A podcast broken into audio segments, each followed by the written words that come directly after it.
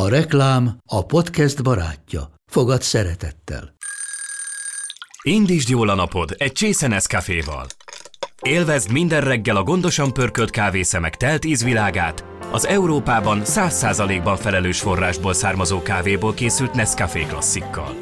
Tudj meg többet fenntarthatósági törekvéseinkről a nescafé.hu oldalon. Nescafé. Új lehetőség minden csészében. Ez reklám volt, jó volt.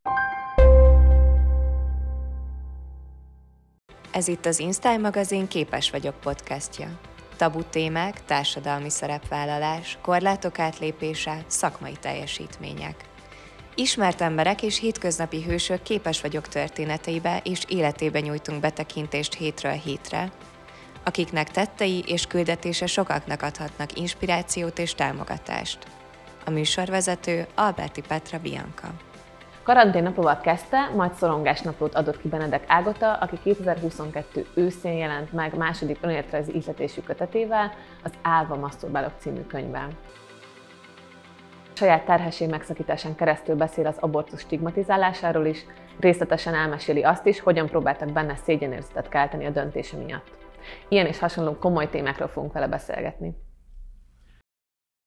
Ebben az adásban a vendégem Benedek Ágota író, forgatókönyv író, akivel egy nagyon jó hangulatú beszélgetésben már röviden belebonyolódtunk. Az Insta Képes vagyok diátadó gálán, ugyanis ő a Képes vagyok beszélni róla kategóriának az egyik jelöltje volt, és szerintem ezt a kategóriát kvázi neked találtuk ki, mert hogy van olyan téma, amiről te nem mersz, vagy nem tudsz beszélni? Igen, Szintén. akkor miért nem nyertem?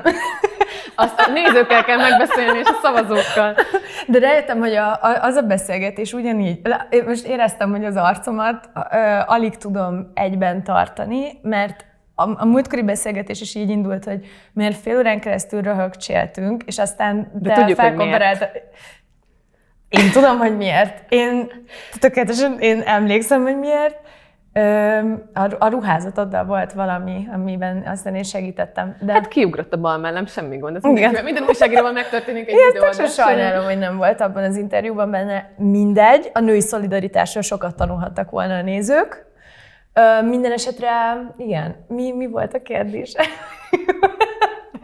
Tehát, hogy feltételezem, hogy a válasz az, hogy nincs olyan téma, de azt kérdeztem, hogy van-e egyáltalán olyan téma, amiről te nem mersz, vagy nem vagy komfortos beszélni? Mm, ez már felmerült ugye az, az egyes könyvvel kapcsolatban is, ami még csak egy karanténnapló volt, de aztán a, a, az álvamaszturbálok pedig még több ehhez hasonló kérdést vetett fel, mert ott aztán tényleg nagyon drámai helyzetekről is írtam, és van erre egy, egy, egy kb. standard válaszom, ami pedig az, hogy nem, nincs olyan téma, amiről nem merek írni, de, de általában akkor is ott húzom meg a határt, hogyha tudom, hogy ez most leginkább a családtagjaimmal vagy a közeli hozzátartozóimmal kapcsolatos, hogyha tudom, hogy, hogy valakinek, akit nagyon szeretek, az nem lenne komfortos, hogy arról beszélek, akkor egyszerűen csak megváltoztatom a nevét. Tehát magadat szívesen kiadod, de Igen. másokat azért védesz. Elég, uh, elég kevés ilyen ember van, tehát hogy, um, hogyha nagyon szolgálja a történetet, akkor uh, azért azért használom ezeket a vonalakat is, de akkor például az identitásukat, nem tudom, igen, megvá- védem, védem, mondjuk azt. Névváltoztatások azért voltak az első, meg a második könyvben is. De magammal kapcsolatban mm, nem, nem annyira gondolom, hogy van olyan téma, amiről ne mm, szeretnék. Most ez egyébként a, a harmadik könyvvel kapcsolatban is bebizonyosodik, mert ö, itt pedig aztán végképp a ö, testi folyamataimról, meg, meg saját biológiámról írok. Nem, nincs vele bajom. Szeretnél beszélni? a saját. Ebben a pillanatban minden békés, köszönöm. Nagyon finom ez a tea, és azt hiszem, hogy nem lesz belőle galiba, az, in- az inter- amíg még itt ülünk ezen az interjún. Szerintem azért találhatod be, ha mondhatom ezt, hogy betalált a te műfajod, kis hazánkban, hmm. mert hogy nem csak az üdítő, hogy őszinte vagy, hanem ezt mind egy elképesztően vicces köntösben, meg nagyon jó humorral tálalod. Nekem az a személyes tapasztalatom, hogy az őszinteséget sokszor bántónak, vagy túlságosan soknak ítélik meg mások. Neked akár még fiatalabb korodban, vagy, vagy ugye magánéletedben volt ezzel tapasztalatod? Abszolút, és szerintem nagyon érteni vagy érezni kell, hogy mi az a platform, ahogy, ahogy ezeket, mint egy, mint egy az őszinteségnek a hangerejét állítgatod, és és nekem se volt tökéletesen kalibrálva ez, azért fiatalabb koromban, amikor az ember még mindenről feltétlenül a teljes nyers igazságot akarja mindenkinek az arcába vágni, de ennek nagyon sokszor nincsen helye. A könyv, az írás, az egy másik platform, és ez egy másfajta csatornázása annak, hogyha például egy barátoddal beszélgetsz, vagy, vagy, a, vagy azzal az emberrel, akivel együtt élsz, és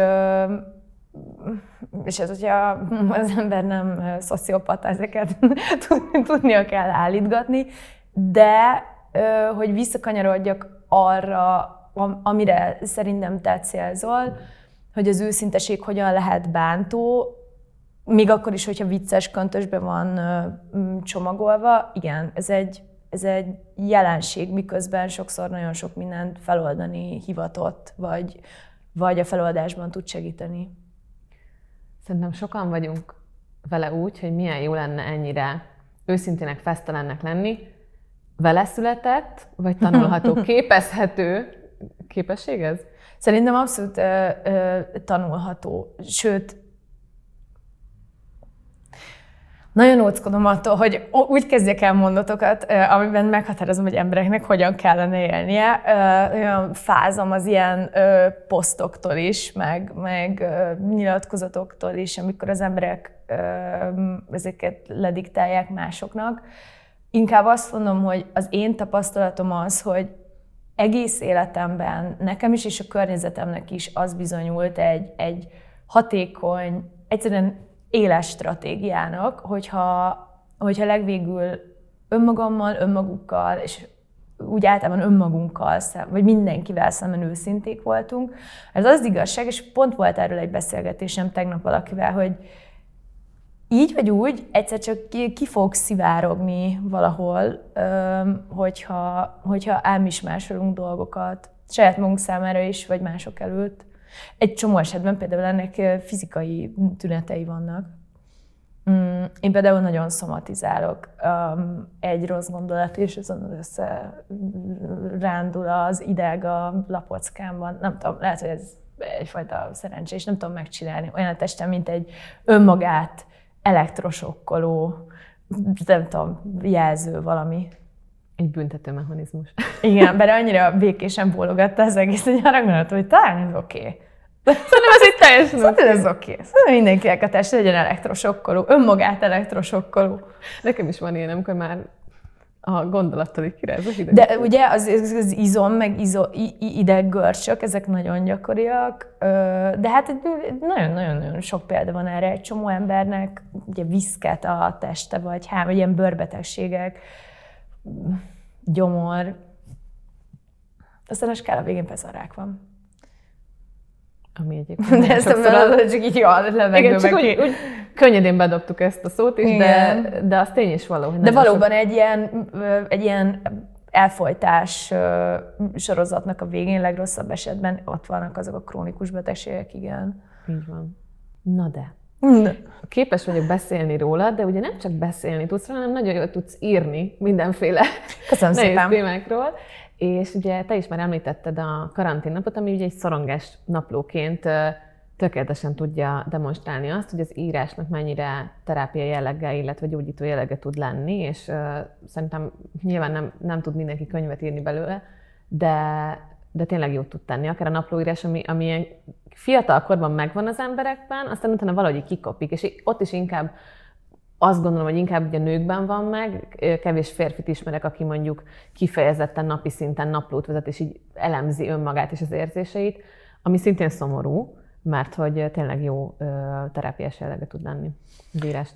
Igen, ezzel, ezzel most eszembe is jutott, hogy volt gyerekkoromban nekem is naplóm, És visszaolvasni annyira édes. De nem tudom visszaolvasni, mert a, a, a- testvérem, az, a kis testvérem, a hugom először összefirkálta, aztán pedig valahogy nem tudom, elsüllyesztette. Ez nincs meg, lehet, hogy nem is baj. Viszont tudod, a gyerekkori napló, nem tudom, te mit írtál a gyerekkori napló? Én egy gyerekkori napló ilyeneket írtam, hogy mm, szeretném felvenni azt a harisnyát, de nekem rajtam nem lesz olyan csinos, mint Emily, és ugye nem tudom, milyen Gergő a második B-ben, ma megint ott volt ebédnél a sorban. Ez, hát, az, ja, meg biztos, hogy kutyákról. Én eh, januárban volt szerencsém a gyerekkori naplóimat újraolvasni, mert akkor költöztünk ki a családi házunkból. Ah. Ö, Úgy döntöttem, hogy ezt az utókornak nem tartom meg, úgyhogy én kitépkedtem, és megsemmisítettem azokat a Ne naplókat. hülyéskedj! Nem mindet, mert vannak már kicsit ilyen érettebb írásaim. Érettebb írásaim. Ö, Ja, de csak bár- azokat az írásaidat szereted volna megtartani, amik arra utalnak, hogy igen, ebből a gyerekből egy újságíró lesz. Ez mindenki számára világos. Ígéretes Aha. tehetség, igen. Hát az az igazság, hogy ah, ahogy te is céloztál rá, körülbelül arról szóltak a naplóim, hogy Ádám nevű szerelmem, mert mi van, nem nézett rám a menzán, és mit gondolhat, illetve Zita nevű De a menza az nagyon fontos Nagyon, helyszín nagyon. volt. Azok, az, azok a gyerekek, akik jó tettek, mert nem fizették be őket a menzára, és ezért hazamehettek ebédeni, azok Az a életben szociális- maradtak ki. Egyrészt a biológiai jobb lehet valószínűleg, mert- vagy nem tudom, én Nyíregyházán jártam általános iskolába, ott annyira még a Jamie Oliver féle reform étkeztetés, ez Én nem, gyöngyös rá, szóval.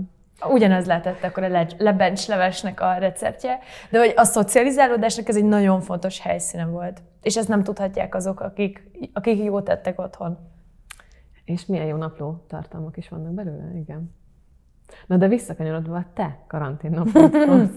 A karanténnaplóhoz vagy a szorongáshoz, melyik, melyik, melyikre?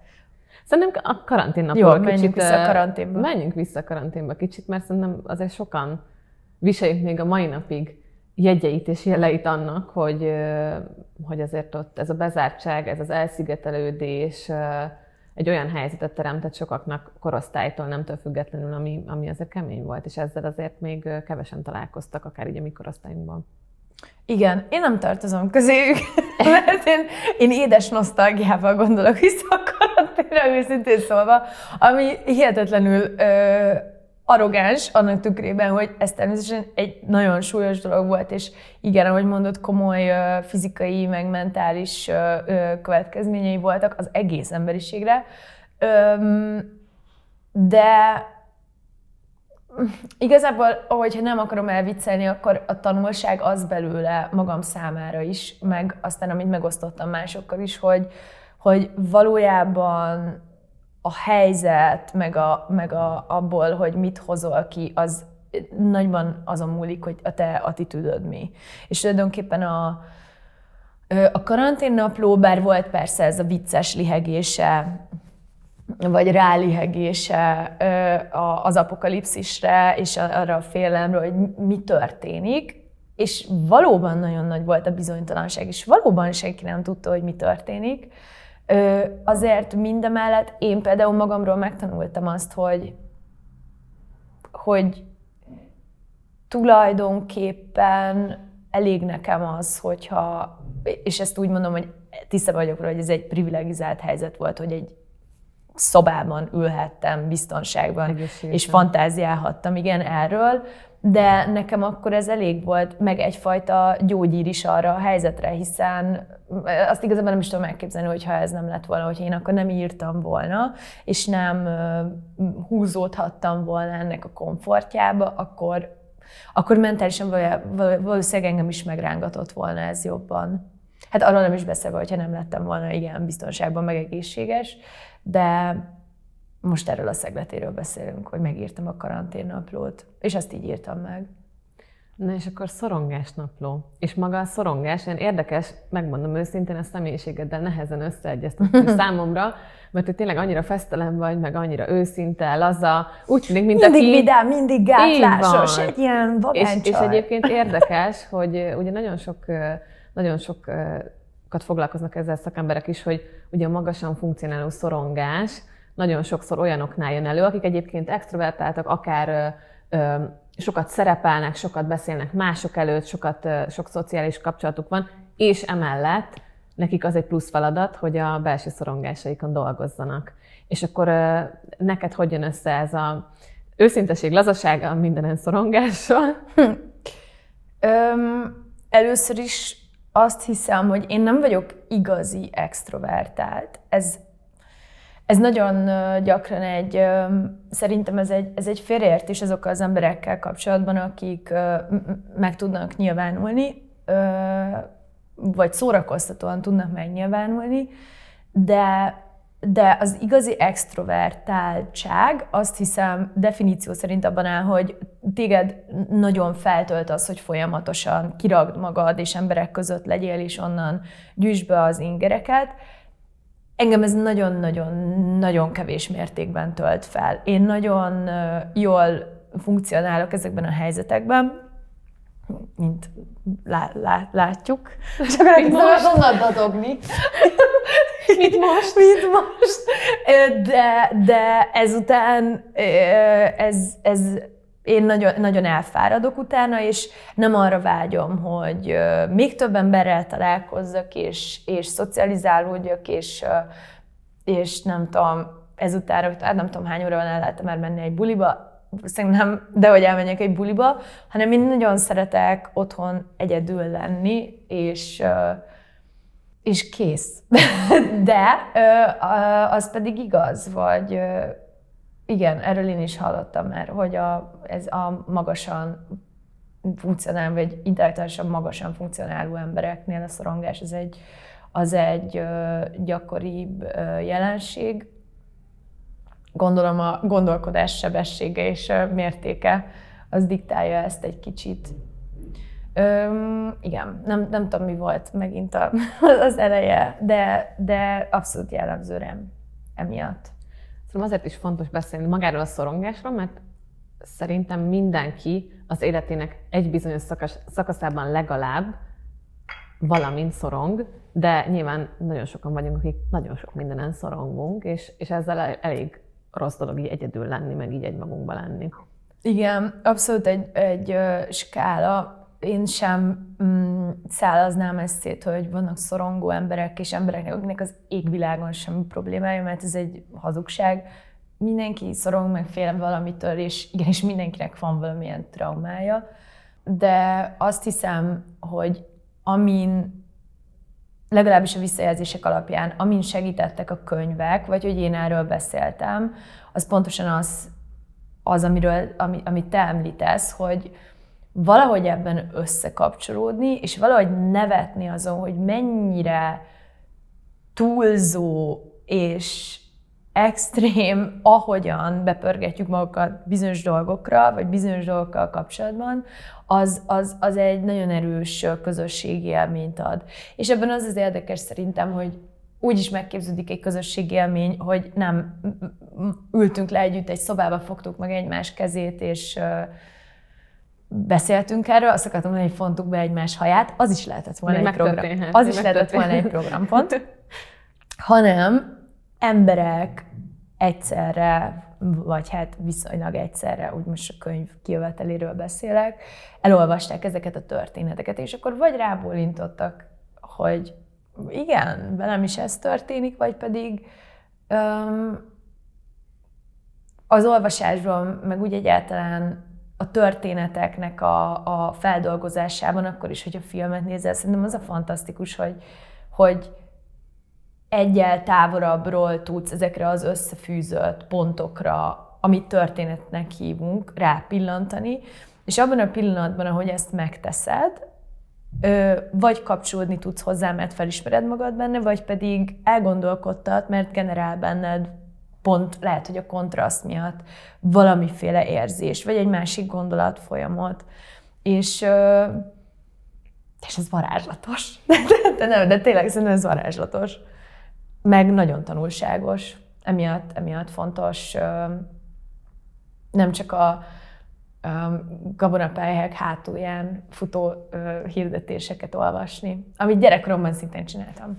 Ez biztos, hogy a minden generációnak más a hozzáállása, illetve az értelmezése a mentális egészségről és a mentális egészség fontosságáról. Én azt gondolom, hogy az Z-generációsok sokkal nyitottabbak arra, hogy ezekről beszéljenek, hogy dolgozzanak, ezen, hogy utána nézzenek, meg magukat definiálják, meg, meg tényleg a saját problémáikat kezeljék, és azt gondolom, hogy a, a, az idősebb generációknál meg kicsit bennünk van még az, és aztán a mi meg még inkább, hogy ez a, ez a ne panaszkodj, jó az úgy, nyomni kell, csinálni kell. Szerintem nagyon sok a szorongás, meg a... Ha nem meg tudtad a... egyedül megoldani, nem is lehet.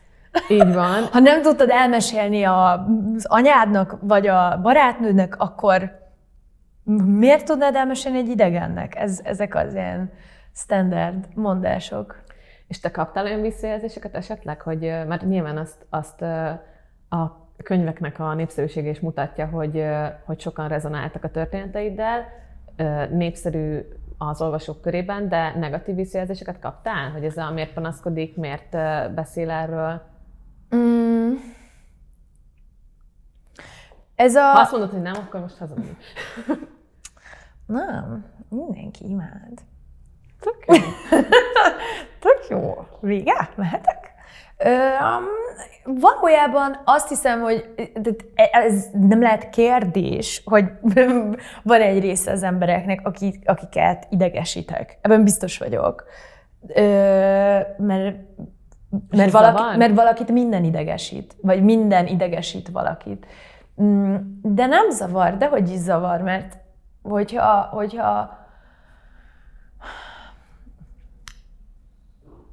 azért sokszor, el, tehát én, én, én, én ezzel egy kicsit úgy, úgy, úgy dilemmázok, hogy vajon a mainstreambe, amit én csinálok, az itthon mennyire és hogyan csúszik.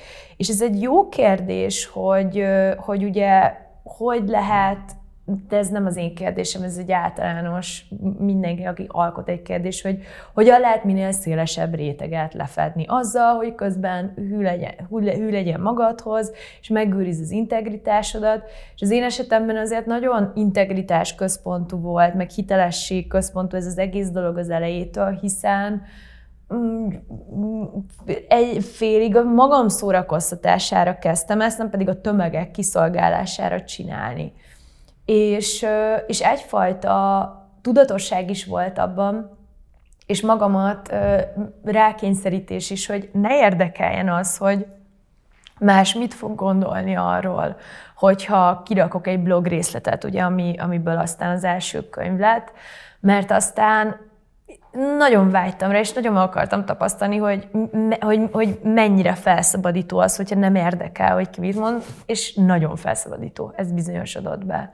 És aztán ezt, ezt amikor gyakorlod, és aztán a, az életed többi részébe is ö, injektálni tudod, az, az egy életminőségjavulás, nem azon stresszelni, hogy kit idegesítek, kinek nem feleltem meg, kinek nem tetszik a hajam, lehet, hogy nem tényleg lehet, hogy egy hiba volt ma, de, de lesz a mert kénytelen voltam összefogni, ha érdekel a története. Utálsz hajat most, mint én? Én hajat mostam, csak azért hajat tudtam, most, hogy Hajat mostam, de túl későn. Ha túl későn mosok hajat, mert pedig minden interjú előtt hajat kell mosni. Ha túl későn mosok hajat, akkor nem, tehát nem volt ideje a hajamnak megszáradni, viszont azért emiatt az interjú miatt nem akarok agyhárt egy ulladást kapni. De. Ennyit nem ér. Ennyit nem ér az egész, és, és ezért meg kell szállítanom, viszont hogyha megszállítom, képzeld el, akkor mm, mm. it hits different. Oh. És, és ezért kellett fognom. És ez van. Tudom, hogy nem érdekel, hogy mit gondolnak mások, szerintem jó így a hajad. Köszönöm. És egyben nagyon irigy is vagyok, mert hogy nagyon sokat hirdetjük, szerintem rengeteg, nincs olyan női magazin, aki ne hirdetni azt, hogy fogadd el magad úgy, ahogy vagy, és ne foglalkozz, mit gondolnak mások. Szerintem 10-ből 9 és fél ember azzal foglalkozik viszonylag sokat egész nap, hogy mit gondolnak róla mások, és amit csinál, majd az milyen érzéseket, meg gondolatokat fog kiváltani másokból. Úgyhogy szerintem ez király, hogyha valaki. Igen, meg, nem így van vele. Meg bocs, női magazinok, és az egész ideológiát le, le, le ö, rúgom az edzőcipőmben, de hogy megint egy valamiféle egyensúlyt a szemeben kell találni. Szóval, hogy ö, én, én magam sem szeretek átbillenni annak az oldalra, hogy csak azért, mert nem, tehát az, hogy nem szorongok azon, hogy másoknak megfeleljek, nem azt jelenti, hogy nincsen általában kiválasztott kör, vagy általában kiválasztott határok, amin belül én szeretném megfelelni. Az egyik például én magam vagyok, és uh, szerettem úgy eljönni erre a nívós interjúra, hogy szorul nézek ki. De az nem érdekel, amikor valami alá azt kommentelik, hogy nem tudom, megfésülködhetett volna, vagy ott főleg nem is ismerik őket, csak a Na, hát igen, de ez egy egész, ez egy, ez, ez egy, igen, ez egy egész téma, ez a kommentelés és, a, és a, ez ennek a pszichózisa. Na is. Hagyjuk ne, is. Hagyjuk is. Na de, ahogy megyünk Fá, annyi, tovább, annyi szépen, italom van. Igen, figyelj csak. Beütött az ópiumtál. Szóval, ahogy megyünk az írásaik sorában tovább, akkor Azért eléggé bátorodik a címadás is, már a könyvekre gondolok, hogy az Álva Maszturbalok szerintem az eléggé egy statement jellegű címválasztás volt. Igen. Az elsőt nem érted, az első könyv címét nem érted, a második, a másodikat nem mered kimondani, a harmadik egyébként nem, és a harmadikon is látszik, aminek az a cím, hogy neked mond. Igen, mi, mi is Akkor inkább már most megdöglök. Ö, hogy azért alapvetően e- egyik esetben sem kifejezetten provokálni szerettem volna. Az más kérdés, hogy tudtam, hogy az Álva Maszturbálok címe az valami, ami majd ö, esetleg értetlenséget, vagy grimaszt, vagy, vagy, vagy ellentartást okozhat, de közben meg milyen ö, Érdekes ez, mondom neked, vetem fel, hogy ezért a maszturbálásban közben meg nincsen semmi trágár, vagy, vagy, vagy pejorat. Tehát maszturbálni... De abszolút tabu téma. Szerintem nagyon sokan még a saját párjukkal sem beszélnek arról, hogy egy hónapban, egy héten, vagy egy nap mennyit csinálják, vagy gondolnak rá, vagy szóval, hogy, szerintem maga a maszturbálás is egy nagyon sokakban, nyilván ez is egyénenként változik, de nagyon sokakban, meg azt az egész kultúránkban meg akár ha majd rákanyarodunk nyilván a, a filmes témákra is, de hogy, hogy akár filmekben, sorozatokban is, nagyon sokszor egy kínos helyzetben rajta kapott srác éppen próbálja magát önkielégíteni, miközben a nagymama szívrohamot kap, mert mennyire ciki, hogy És ráadásul látod, megint fiút mondtál, a biztonság kedvéért, nem, hogy igen, de értem. Jó, mert a nők lehet, hogy mondjuk egy nő be valami popkulturális alkotásban, akkor legalább ő megkaphatja a szexi címkét. Na már most férfi, szexi, maszturbáló férfit még én filmben, sorozatban nem láttam. Hmm. Ugye? Hogy szexin? Várj, nem ez egy egész más... Nem volt úgy beállítva, hogy ez most egy ilyen szexi jelenet, hanem általában az volt, hogy ö, sutyomba csinálta, vagy nem bír magával, mert hogy állandóan arra gondol, szóval vagy az van, hogy szexmaniás, ja, vagy persze, az van, hát hogy most ciki. ez egy, egy ilyen komplet szex jelenetként nem ábrázolják, igen, a maszturbálás, de ö, hozzáteszem, ha már szóba került, hogy miben micsoda, akkor az álva maszturbálás, mint kifejezés, az kicsit a Magabiztosság? Nem, nem, nem, hanem az a, az a, a Görznek az egyik epizódjából, amikor a Marni nevű karakter befut egy, egy, nem tudom, egy privát helyiségbe, mert volt egy ilyen nagyon felkavaróan hot beszélgetése egy, egy csávóval, aki arrogáns volt vele, de mégis nagyon megmondta, és férfias. És, és akkor a Marni befut, hogy maszturbáljon egy ajtó mögött, állva kezd el maszturbálni, és akkor azt hiszem, hogy ennek a folyamányaként, ha jól emlékszem, lett a, az egyik barátomnak a mondása, hogy ha valaki nagyon szexi, akkor állva maszturbálok, mondtuk rá, amit aztán én ugye tovább görgettem a könyvben, és megállapítottam, mint a női létnek egy ilyen, hát ö, ö, tulajdonképpen mint egy ilyen fordított metaforáját, hogy ez nehéz, sőt lehetetlen, sőt miért csinálnám, de hogyha meg akarnám, akkor meg tudnám, de mm, kínszenvedés lenne, és akkor így lett az álva maszturbálás. És ez benne van ez a sorokkönyvben, szóval nem csak a hasamra ütöttem, és azt mondtam, hogy álva maszturbálok, ez, ez jó, ezt utálni fogják egy csomóan nem merik majd megvenni miatt, de tényleg nem merték egy csomóan meg, nem megvenni, megvenni megmerik, pontosan, mint a maszturbás, csinálod, csak nem akarod megmutatni, A metró nem olvasom A metró nem olvasom, mert igen, igen, igen, igen. Nem csak a maszturbálásról, hanem nagyon sok nőket női szerepet, női létet érintő taburól van szó, illetve nem csak a nőket érintő tabukról, hanem mert maga az a kérdéskör is ö, körül van járva, hogy milyen nemi sztereotípiáknak kell nap mint nap megfelelni, nem csak a nőknek, hanem a férfiaknak is, de, de nyilván adja magát, hogy sok személyes gondolat, meg személyes tapasztalás van benne, szóval nyilván a nőket, nőket érintő tabusítás is, meg a nőket érintő irreális vagy idejétmúlt elvárásokról is van szó a könyvben. Miért fontos szerinted ezekről beszélni úgy, abban a formában olyan őszintén, ahogy ezt te teszed? Öm, azt hiszem, különben ugyanamiatt, ami miatt a, a, a már felsorolt érzékeny témák miatt, mert öm, valahogy én azt tapasztaltam, és a, és a filmírásban is, nem én fedeztem fel ezt a formulát, de hogyha, hogyha a komoly témákat humorral adagolod, akkor akkor, akkor sokkal befogadhatóbbá teszed az emberek számára, és szerintem sokkal kevésbé érzik magukat ők is kiszolgáltatottnak, amikor olvasnak róla, vagy amikor ők is így közelítik ezt meg. És, és igen, talán könnyebb így róla kommunikálni.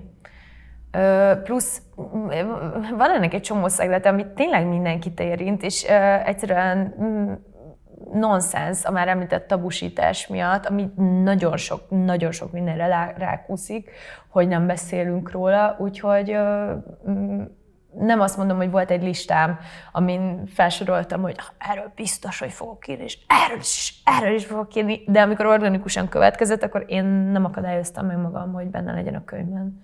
Szerintem azért is jó, hogy hogy nem akadályoztad meg, hogy benne legyen a könyvben, mert hogy... Egy jó vastag lett. Igen. Például. Az emberek kapnak valamit a pénzükért. Így van.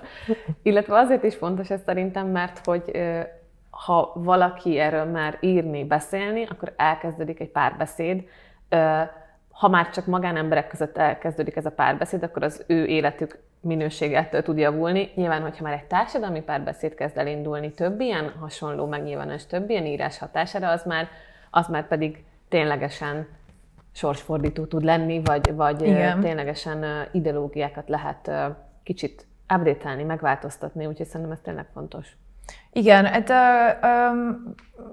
az abortuszak kapcsolatban, ami ugye mint téma végighúzódik az álvamaszturbálokon, azért ez teljesen megdöbbentő és megrendítő volt, hogy az üzenetek, amiket kaptam, azok a, azokban ez, amiről beszélsz, e, ezeknek a témáknak a, a kommunikálása mennyire sorsfordító minőséggel bír, és, és iszonyatosan jó volt azt olvasni, hogy csak azért, mert valaki az én történetemet megismerte, magabiztosságot nyert a saját döntésében, akármi is lett az végül egy ilyen helyzetben. Igen, mert nyilván nem csak, nem csak az abortusz törvény nyelv kapcsolatban fontos szerintem erről beszélni, hanem maga az, hogy... hogy... Most erre rakom a lábat felé, ne haragudj, hogy félbeszakítottalak.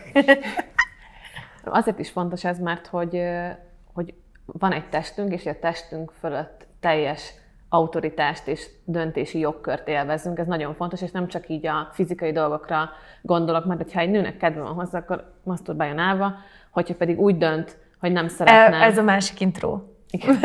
hogyha pedig úgy dönt, hogy hogy ő nem áll készen rá bármilyen okból, hogy mondjuk gyereket vállaljon, akkor legyen lehetősége arra, hogy ezt a gyereket ő ne vállalja, illetve nyilván ebben tovább mehetünk, hogy nagyon sok nő pedig úgy veszíti el a kontrollt és a döntési jogkört a saját teste fölött, hogy még benne marad egy abúzív párkapcsolatban, amiből nem mer lépni, mert úgy érzi, hogy mondjuk nincs joga neki ezt a döntést meghozni, vagy egy boldogtalan házasságban nem mer kilépni, mert hogy ott vannak mondjuk már a gyerekek, és nem mer kilépni onnan. Pontosan, mert a, a, a konvenciók, vagy a konvencióknak megfelelni akarás nagyon sokszor ezekben a helyzetekben, amiket felsoroltál, a nőket a, a, arra kényszeríteni, hogy arra kényszeríteni, hogy egy rossz döntés hozzanak, vagy a saját életükben nem a megfelelő döntés, vagy pedig, hogy igen, benne ragadjak, ragadjanak valami, vagy belelépjenek valamibe, ami, ami valójában káros.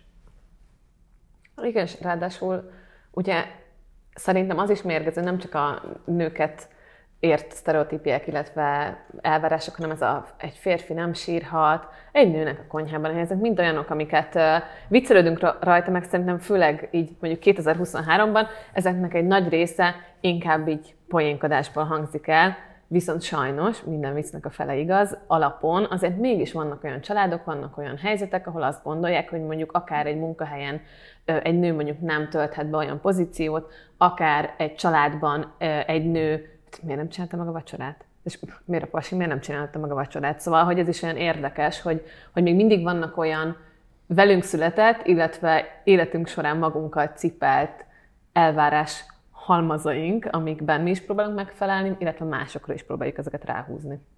Igen, ez nekem nagyon megdöbbentő volt már a Rumba Rumbamnál is, hogy ekkora port kavar az, hogy hogy ez emésztésről írtam, aztán az Álva maszturbálóban önmagában a cím, hogy a maszturbáláson mennyire megrökönyödünk, és, és akkor most az új könyvvel kapcsolatban is, mert gondolom, hogy lassan bekúznak, bekúznak ezek a ú, erről a, az orvosi dolgainkról, hogyan nem tudtunk, vagy akartunk, vagy mertünk eddig beszélni.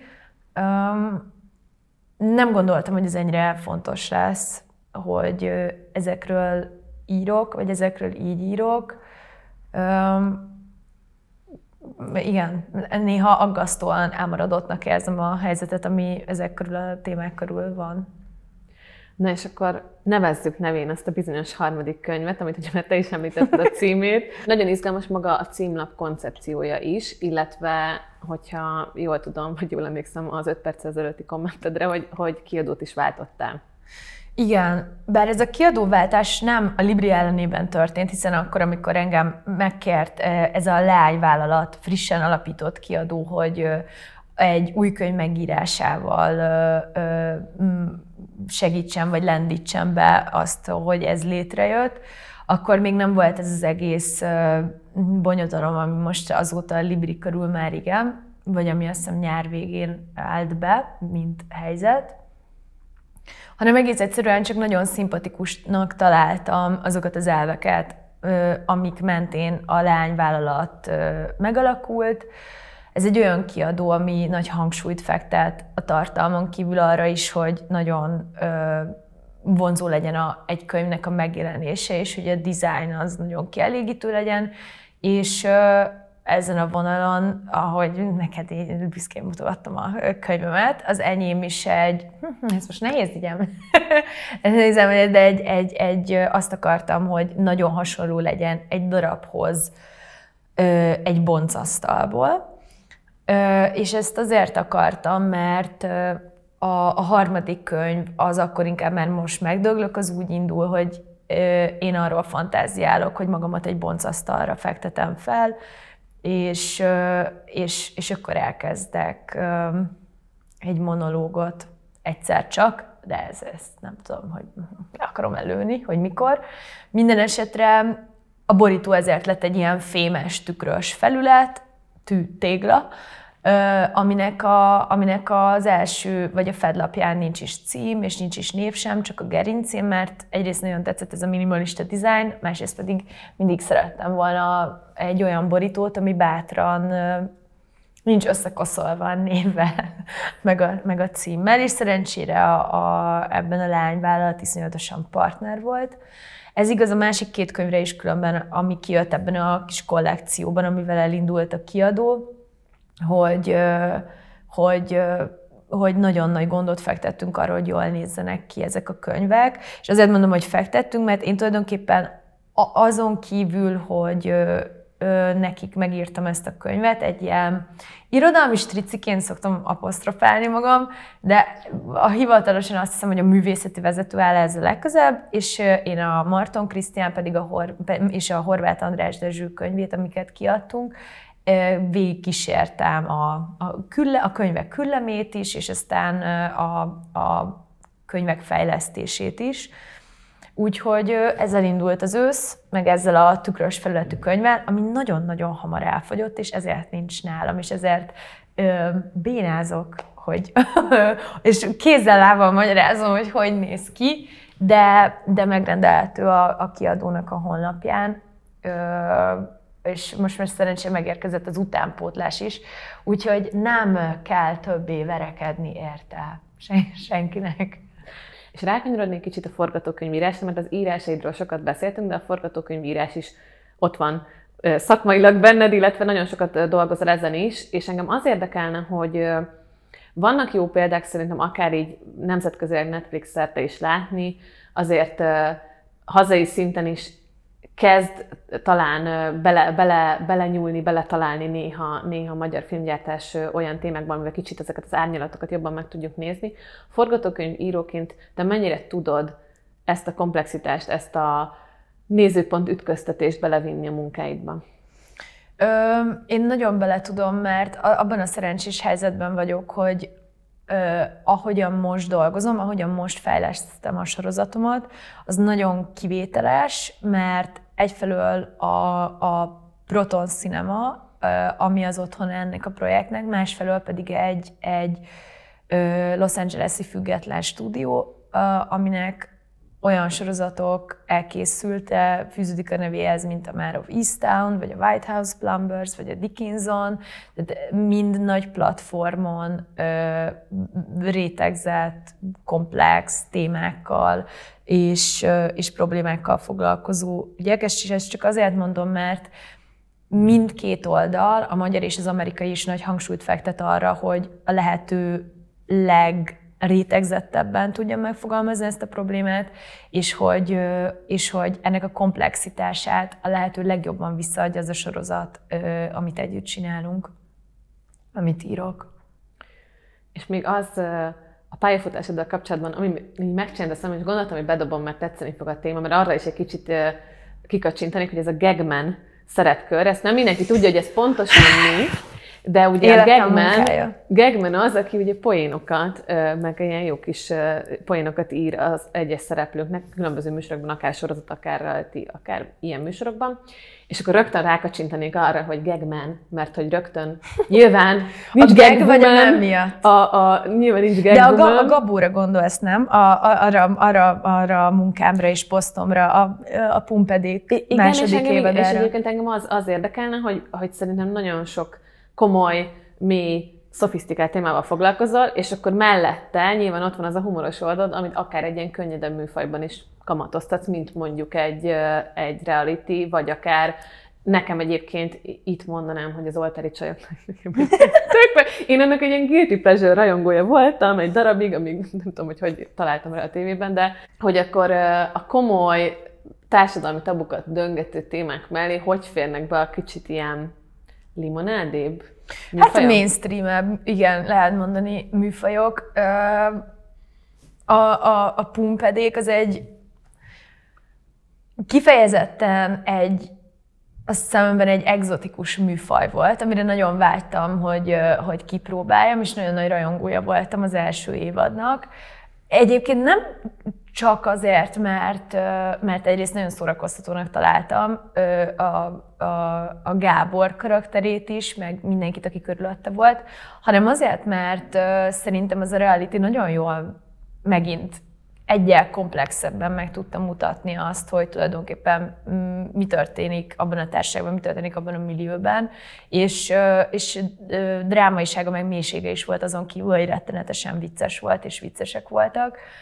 Ami pedig a kereskedelmi tévés sorozatokat illeti, az pedig, az pedig szintén számomra mindig egy, egy nagyon jó kihívás volt. Az egy másfajta ö, attitűdöt kíván, és egy másfajta tempót, és van egyfajta ilyen, ö, ilyen adrenalinja, a, a, a, amilyen sebességgel ott írni kell, és ahogyan be kell tartani azokat a műfai és kereskedelmi tévés határokat. Üm, és ezt mindig is nagyon szerettem, de utolsó sorban rettenetesen sokat tanultam belőle. Meg hát egy ilyen, ezeket ilyen úgynevezett írószobákban írjuk, amikor, amikor öt vagy hat másik emberrel be vagy zárva hónapokra, és egy nagyon fura közösségi élmény. Aminek a végére azt hiszem kicsit mindenki leépül fizikailag, és szellemileg, de nagyon-nagyon nagyon kedves időszakok voltak ezek az életemben alapvetően. Úgyhogy igen, én szeretem, szeretem sok műfajban kipróbálni magam. És akkor beszéltünk az őszinte, nagyon őszinte, nyers és humoros őszinteségű könyvekről.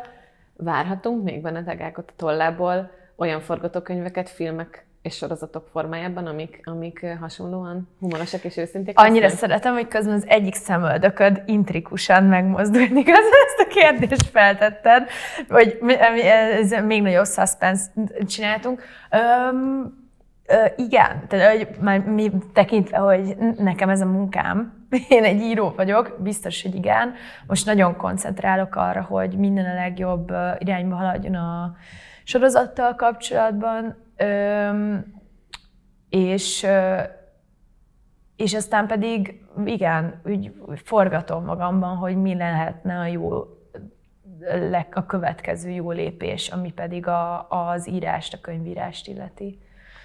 Az De a... ilyenkor kell azt mondani, hogy de még nagyon sok mindenre számíthattok, vagy hogy én akarsz?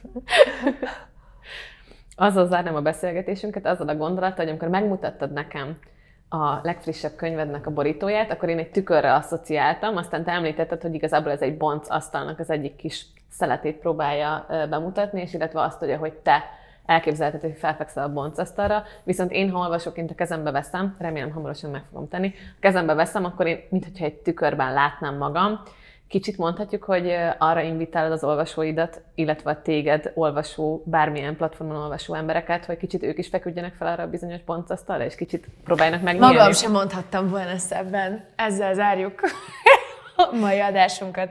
Minnyáján feküdjetek fel a boncasztalra. és nézzétek meg, mi van belül. Köszönjük szépen, sziasztok! PR tanácsadásért pedig hívjatok bátran. De várjál, másik, ez Köszönöm szépen. Köszönöm. Nem, viccet Igen, Köszönöm persze, szépen. nagyon, igen. Köszönöm nagyon szépen a beszélgetés és az őszinteségedet. Szerintem nagyon üdítő színpadja volt a műsornak, úgyhogy sok sikert Én is köszönöm.